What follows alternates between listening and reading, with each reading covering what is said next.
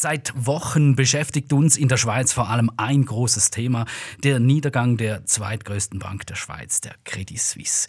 Auch wir befassen uns hier mit diesem großen Medienthema und wollen dabei vor allem eines wissen, wie wird darüber geredet, berichtet und kommuniziert.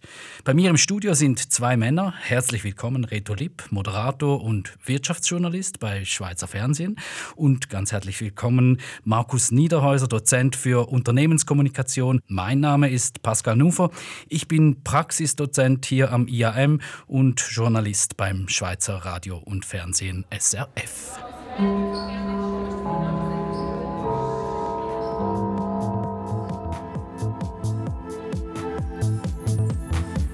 IAM On Ear. Beobachtungen und Analysen zu aktuellen Themen im Podcast.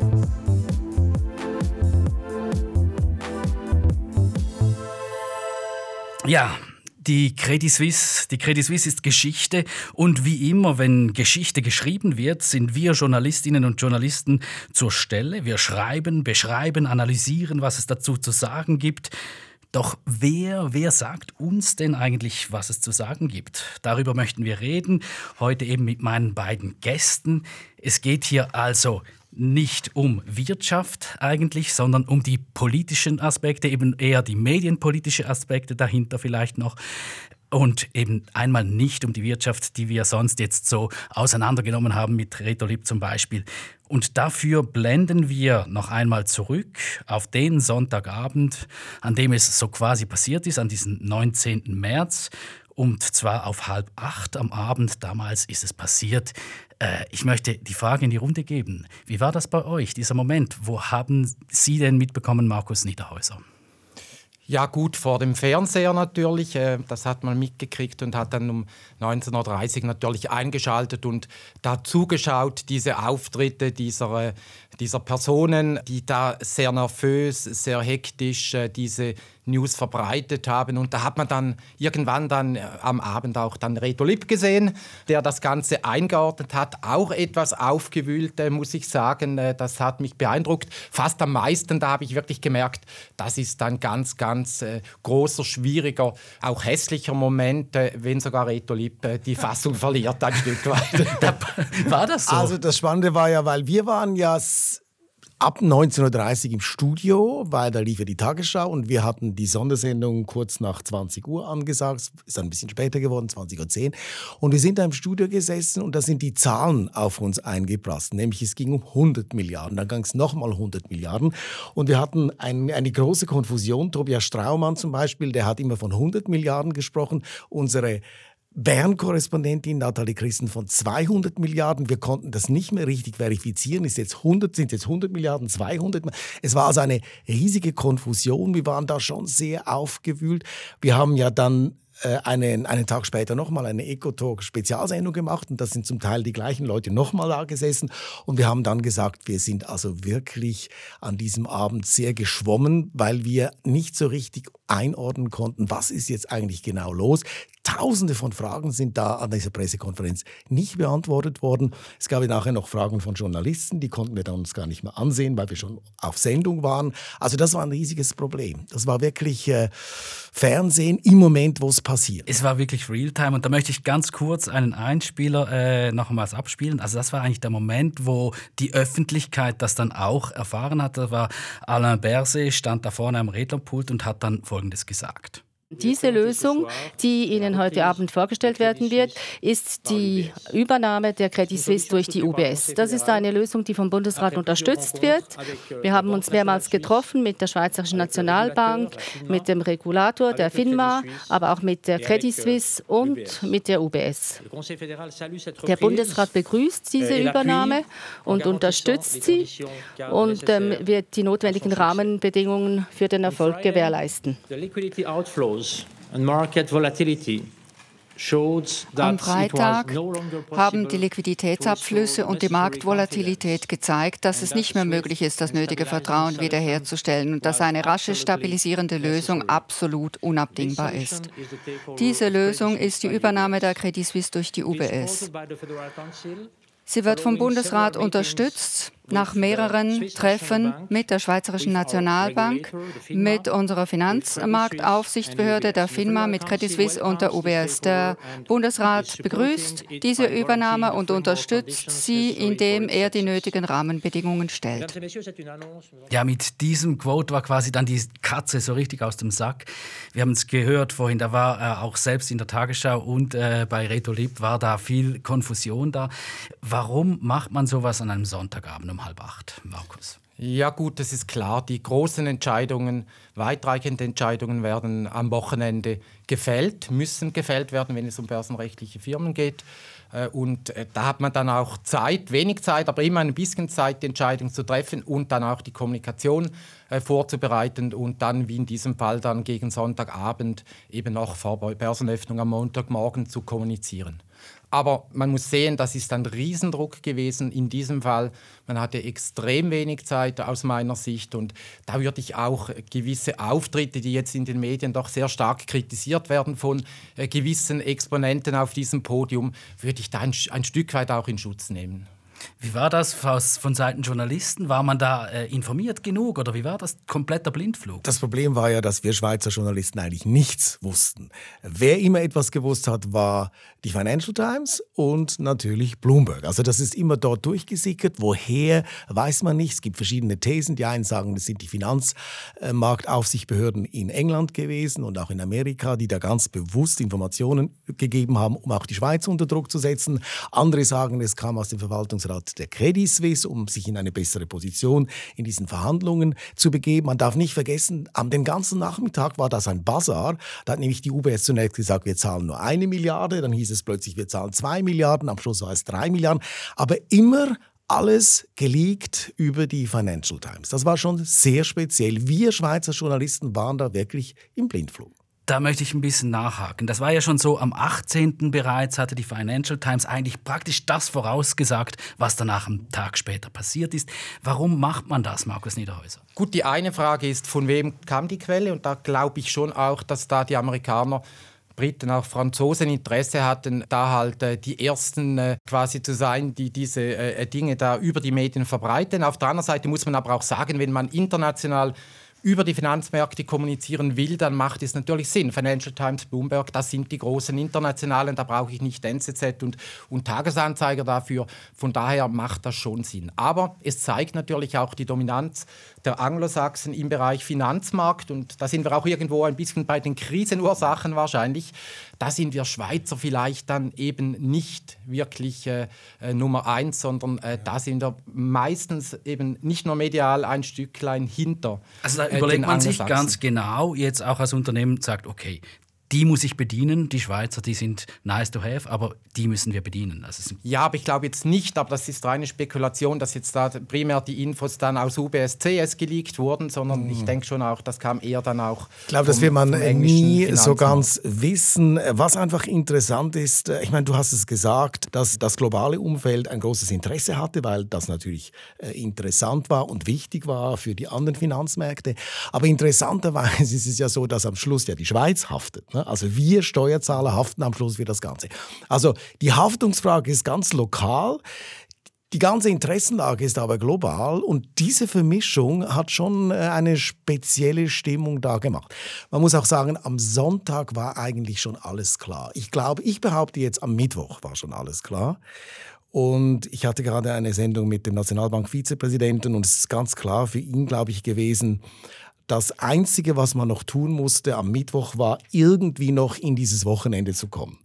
Hätte man zum Beispiel am Mittwoch nicht schon 50 Milliarden gesprochen, wäre die Bank wahrscheinlich schon am Donnerstag oder am Freitag pleite gewesen. Also man musste irgendwie noch ins Wochenende kommen, damit man immerhin zwei Tage in Ruhe, was sehr wenig ist natürlich, aber zwei Tage in Ruhe äh, darüber verhandeln konnte, weil am Montag ging es natürlich wieder los und man darf nicht vergessen, er hat das ganz klar gesagt, am Montag ohne Deal wäre die Credit Suisse zahlungsunfähig gewesen. Und man muss sich das mal vorstellen, also kein CS-Kunde hätte noch auf sein Konto eigentlich so zugreifen können. Und es war übrigens die Lohnwoche, also Lohnauszahlungen. Also wenn Sie jetzt per Zufall bei einer Firma angestellt sind, die ihr Konto bei der CS hat, dann hätten unter Umständen die Löhne auch gar nicht mehr ausbezahlt werden können. Also wäre ein absolutes Desaster gewesen. Und das war der Druck am Sonntag, hier eine Lösung zu finden, weil der Montag hätte desaströs werden mhm. können. Also es sind pragmatische Entscheidungen, die man da in einer kurzen Zeit auch fällen muss. Jetzt doch noch einmal, was heißt das oder was hieß das damals eben für die Tagesschau, fürs Schweizer Fernsehen, für Sie mit der Sondersendung?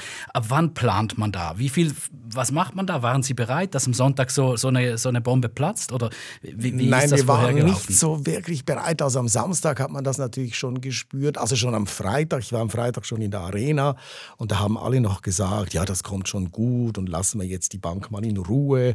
Ich habe damals eigentlich schon höhere Eigenkapitalvorschriften gefordert und haben alle gesagt, spinnt er jetzt eigentlich, wie kommt er mit dem, lass mal die Bank in Ruhe.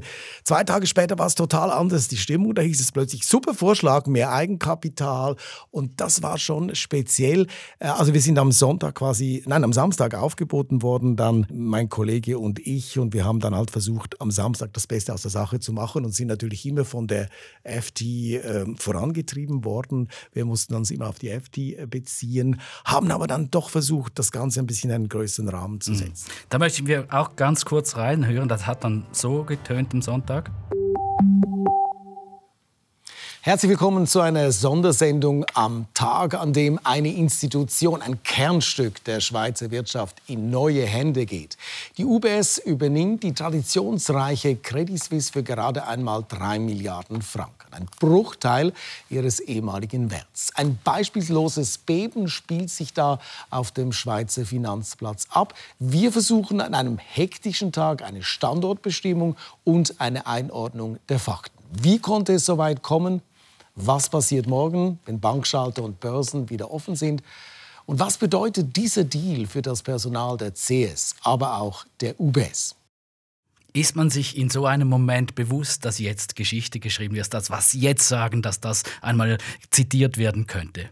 Es war mir schon bewusst, dass das ein historischer Moment ist, weil wenn eine Bank nach 167 Jahren verschwindet, eine Bank, die, und ich bin Zürcher, ich bin in der Stadt Zürich aufgewachsen, die so stark mit Zürich verbunden ist wie keine andere Bank, dann ist das schon ein historisches Ereignis und dann ist man da schon sehr gespannt bei einer solchen Sendung. Es ist man dann nervöser als sonst? Ja, ich war schon nervös, weil ich eigentlich sonst nicht mit einem Prompter ähm, moderiere, wenn ich eine Talksendung mache und da mussten wir den Prompter haben und gleichzeitig hatte ich Gäste im Studio Studio. Also man ist da schon nervöser, aber es war so stressig und wir hatten so keine Zeit zum lange Nachdenken, dass man eigentlich gar nicht groß nervös sein konnte, weil es lief einfach. Was heißt das für die andere Seite jetzt, von der, von der Kommunikationsseite?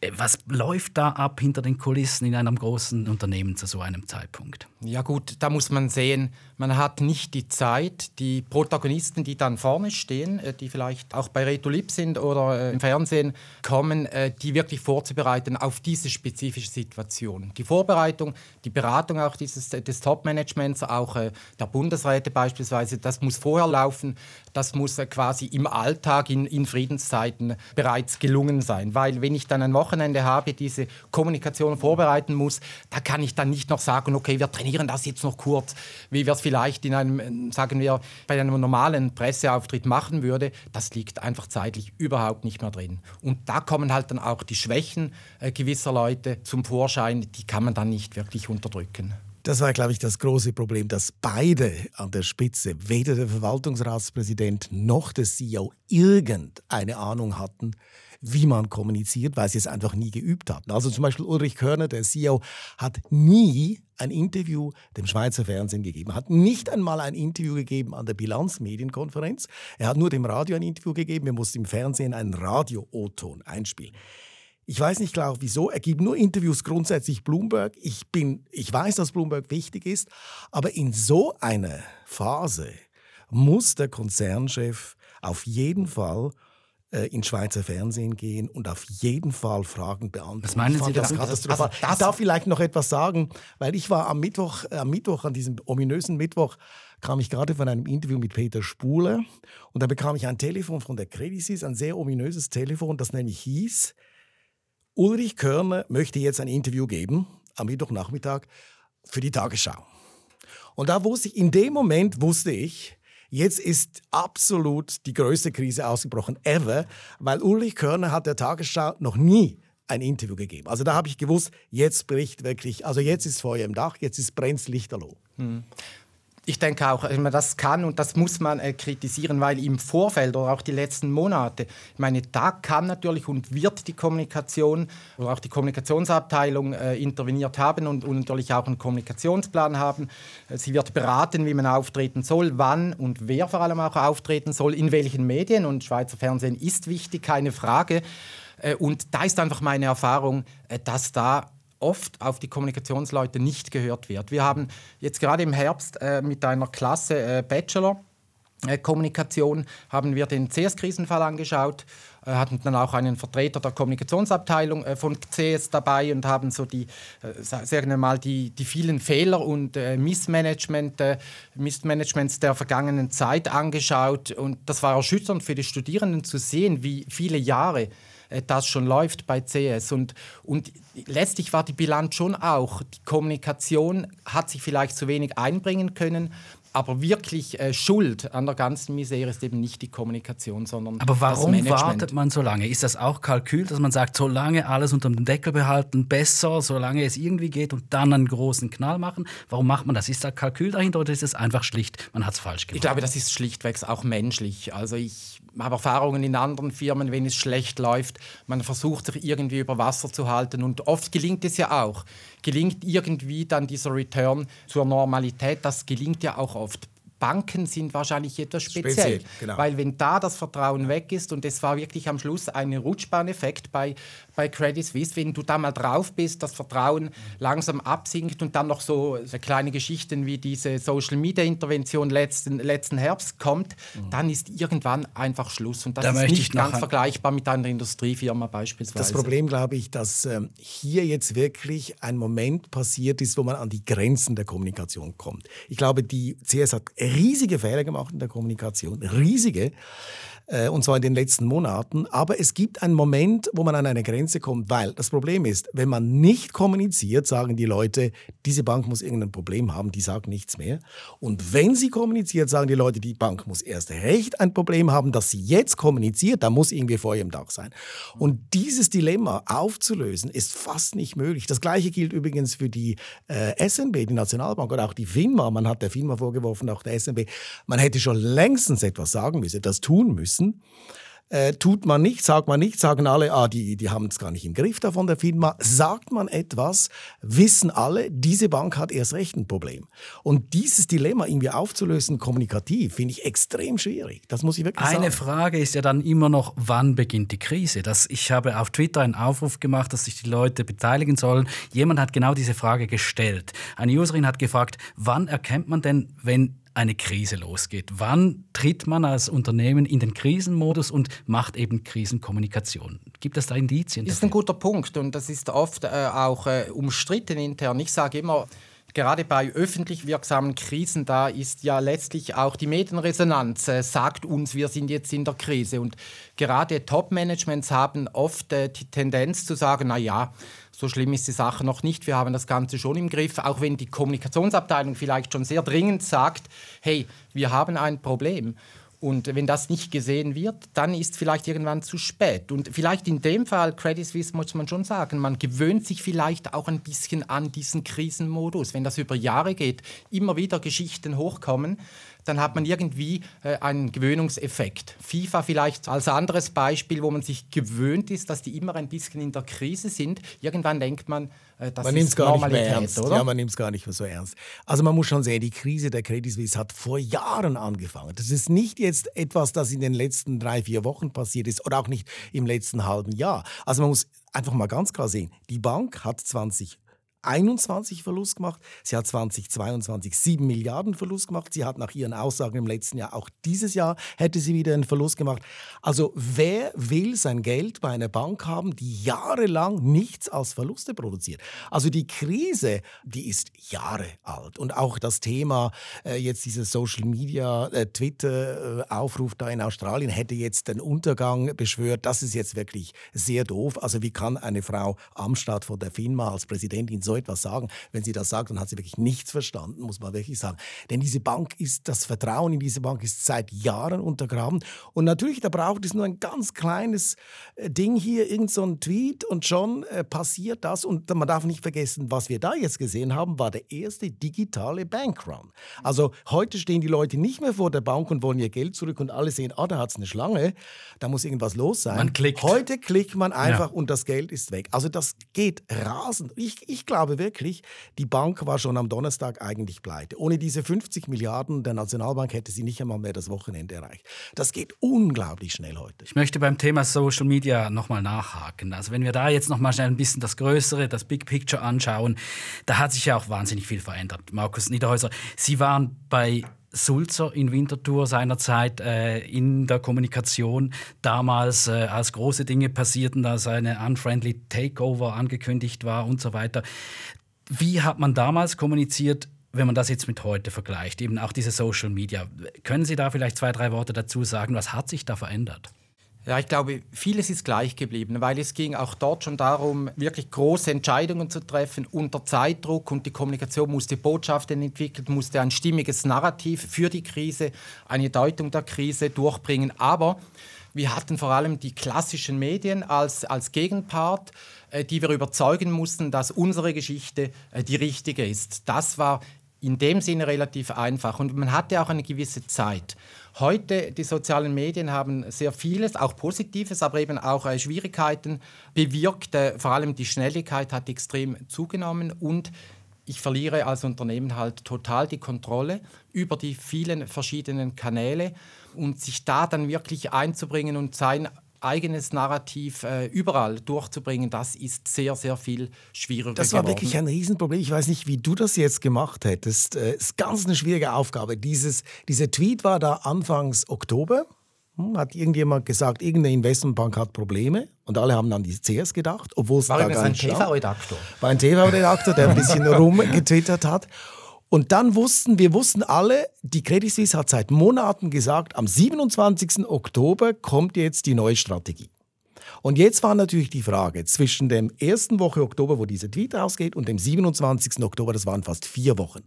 Was macht jetzt die Unternehmenskommunikation? Was macht man, wenn man einen solchen Tweet hat? Vier Wochen. Schweigt man oder sagt man etwas? Ja gut, also wenn es eine Möglichkeit gegeben hätte, das Ganze vorzuziehen, also wenn man die Strategie eigentlich schon hat. Die war aber noch nicht fertig. Aber die war wahrscheinlich eben noch nicht fertig. Das heißt, man muss diese Zeit ja. irgendwie überbrücken ja. und die kann man ja nur kommunikativ überbrücken, indem man vertröstet, weil man darf ja noch nichts über die neue Strategie sagen. Man kann natürlich, äh, weil es klar war, dieser Tweet, äh, da geht es um die Credit Suisse, ich glaube, das war dann schon äh, allen ziemlich klar und da kann man eigentlich nur versuchen, hier äh, durchzuhalten mit, mittels Kommunikation, mit viel Reden. Ohne viel zu sagen, also, weil man darf ja wirklich da noch also das wäre jetzt seine Lösung gewesen, man hätte etwas sagen müssen. Man hätte man, nicht einfach vier Wochen schweigen ich, ich hätte da Ich hätte da etwas gesagt, weil es eben halt schon äh, ja, Wirkung gezeigt hat, dieser Tweet. Da, jetzt sind da, wir schon mittendrin bei den Learnings. Da möchte ich noch ja. eine Frage zum Schluss auch noch mal aufwerfen. Auch jemand äh, auf Twitter hat äh, gefragt, ja, was können wir daraus lernen? Gibt es Learnings, die man daraus ziehen kann? Und da hat sich jemand geäußert, der selber auch Krisenkommunikator ist, äh, damals bei Crossair und Swissair war. Und er hat geschrieben, es gibt erstaunlich ähnliche Abläufe, die man trainieren kann, die aber auch zu Fehlern führen. Bei Swissair und Crossair waren wir extrem gut organisiert für Tote und Hinterbliebene. Es ging damals um einen Absturz.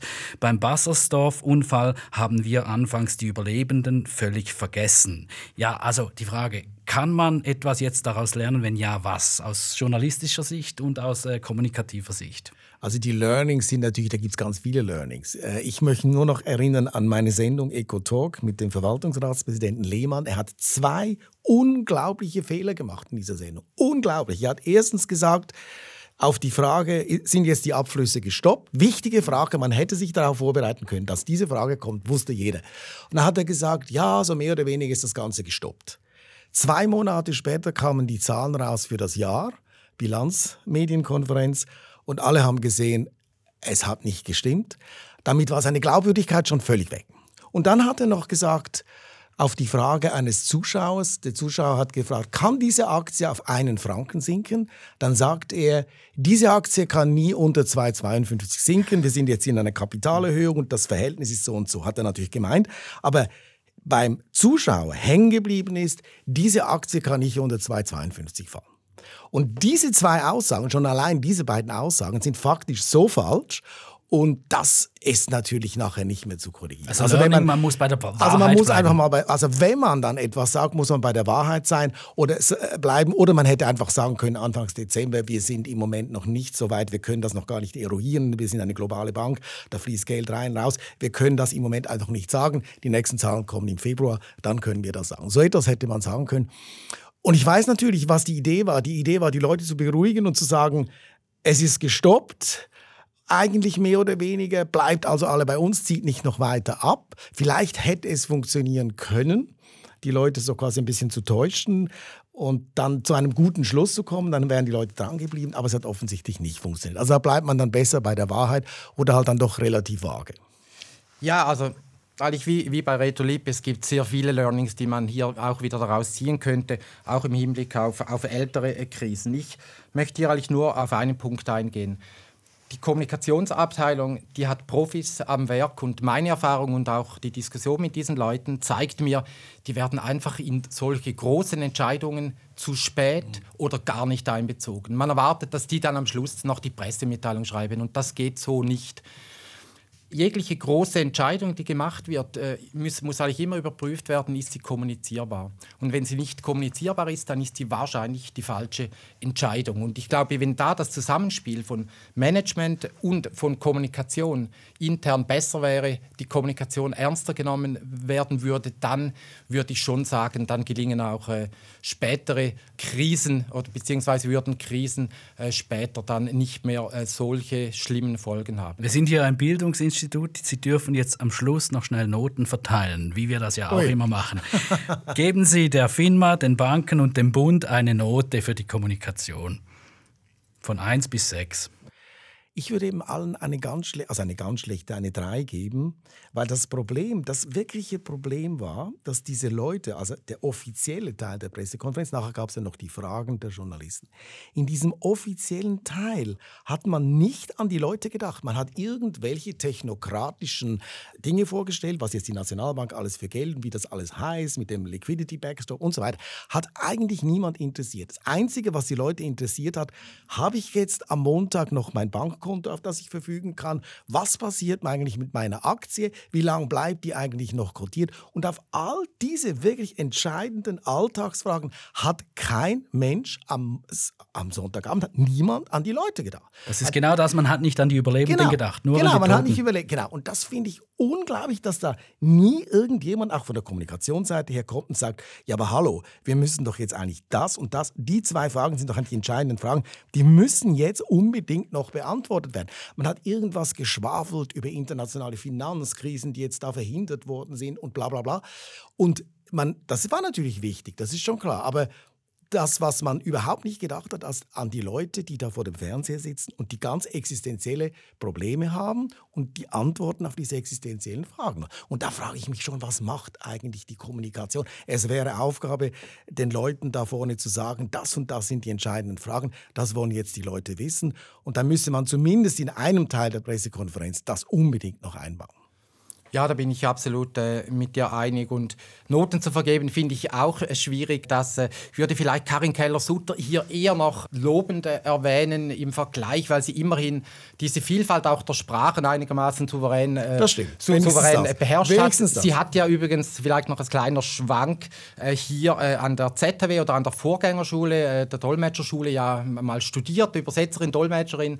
Das hat dir in dieser Situation wirklich geholfen, das muss man sagen. Also ich glaube, wir sind uns uns da sehr einig, äh, aber es ist dann in der Praxis nicht immer ganz so einfach. Wir könnten, äh, glaube ich, noch äh, lange Vielleicht einfach noch ein ganz kleiner Punkt, ganz zum Schluss möchte ich noch sagen, das Problem, das die Unternehmenskommunikation immer noch nicht wirklich erfasst hat, ist, dass man heute, und das zeigt jetzt dieses Beispiel CS auch wieder mit dem ganzen FD und so, man kann heute nichts mehr unter den Teppich kehren.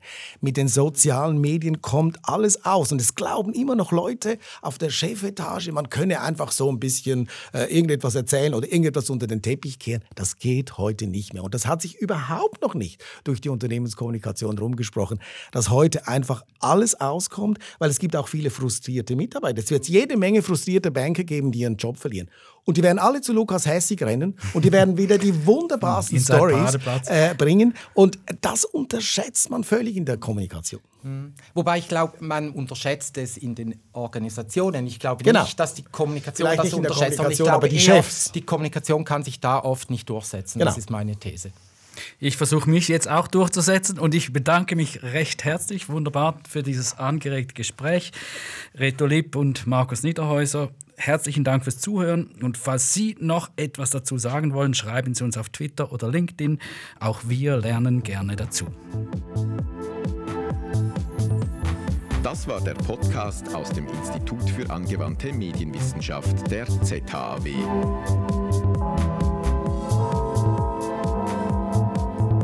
Schön, dass Sie dabei waren. Bis zum nächsten Mal.